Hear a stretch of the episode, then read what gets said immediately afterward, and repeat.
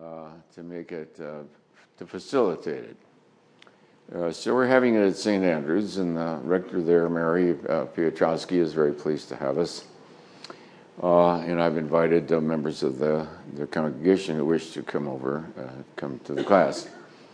It because classic Christianity, the reason I became the reason I became an atheist was because of some of the characteristics of classic Christianity. Uh, got obsessed with sin and guilt and avoiding sin and being somewhat scrupulous by nature and obsessive compulsive and difficult to live with within myself, it created an unbearable tension. So,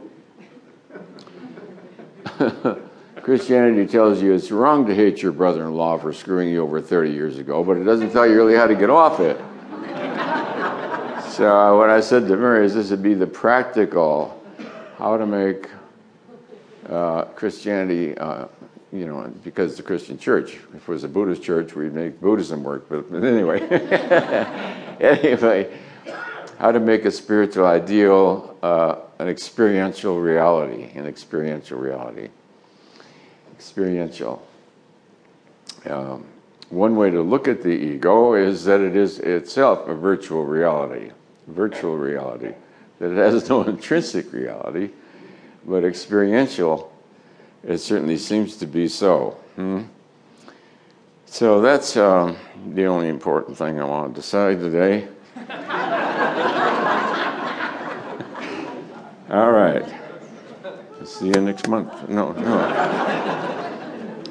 We had great, wonderful, and funny things happen. This month's National Geographic magazine is about Buddhism, December's issue, and in it is Sedona Tire Auto.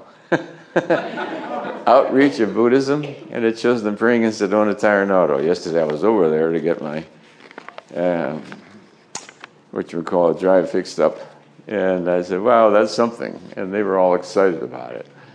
You know, so Sedona, you know, is sort of known as a spiritual center. Where else would your tire and auto be in National Ge- Geographic for having, having a meeting of Buddhists there? and some of the people in the picture had been to you know our classes, so I could see people who had been to classes. There they are, Sedona Tire and Auto.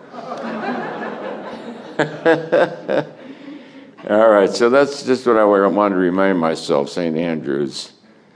Um, hmm. All right. Uh, today's lecture goes on to uh, what is actually chapters, I guess, 16 and 17 in uh, truth versus falsehood, uh, religion and spiritual, religious and spiritual truth. Huh? How many people are here for the first time? Okay. All right. Now, today, in, in order to do uh, to cover what we have to cover, and we won't have much time for the to cover the basic materials as we have in the past. I presume that people that are here have read read uh, and somewhat familiar with it. So we will only put up three or four slides uh, just to recall the structure out of which all of this arose. And uh, I'll say a few words about kinesiology. Kinesiology is only affirmative. It's like having an altimeter uh, or a barometer. It's, it has a pragmatic usefulness. You don't need it. anything you need to know via that mechanism, I've done and written. Nothing else you really need to know. So um, I'll just revise how it originated.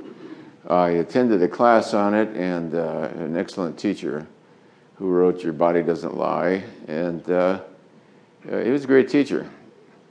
So I went back to the clinic where we had a very large holistic holistic orientation, largest psychiatric clinic sorry, largest psychiatric practice in the United States for some 25 years. So we looked for everything that would, could possibly help a patient, misdiagnosis. So we were open to every kind of alter, alternative medicine. Huh? And we had, um, considering our patient population of hopeless, they'd already seen everybody in the world, uh, recoveries were indeed miraculous. So I came back to the staff and demonstrated kinesiology.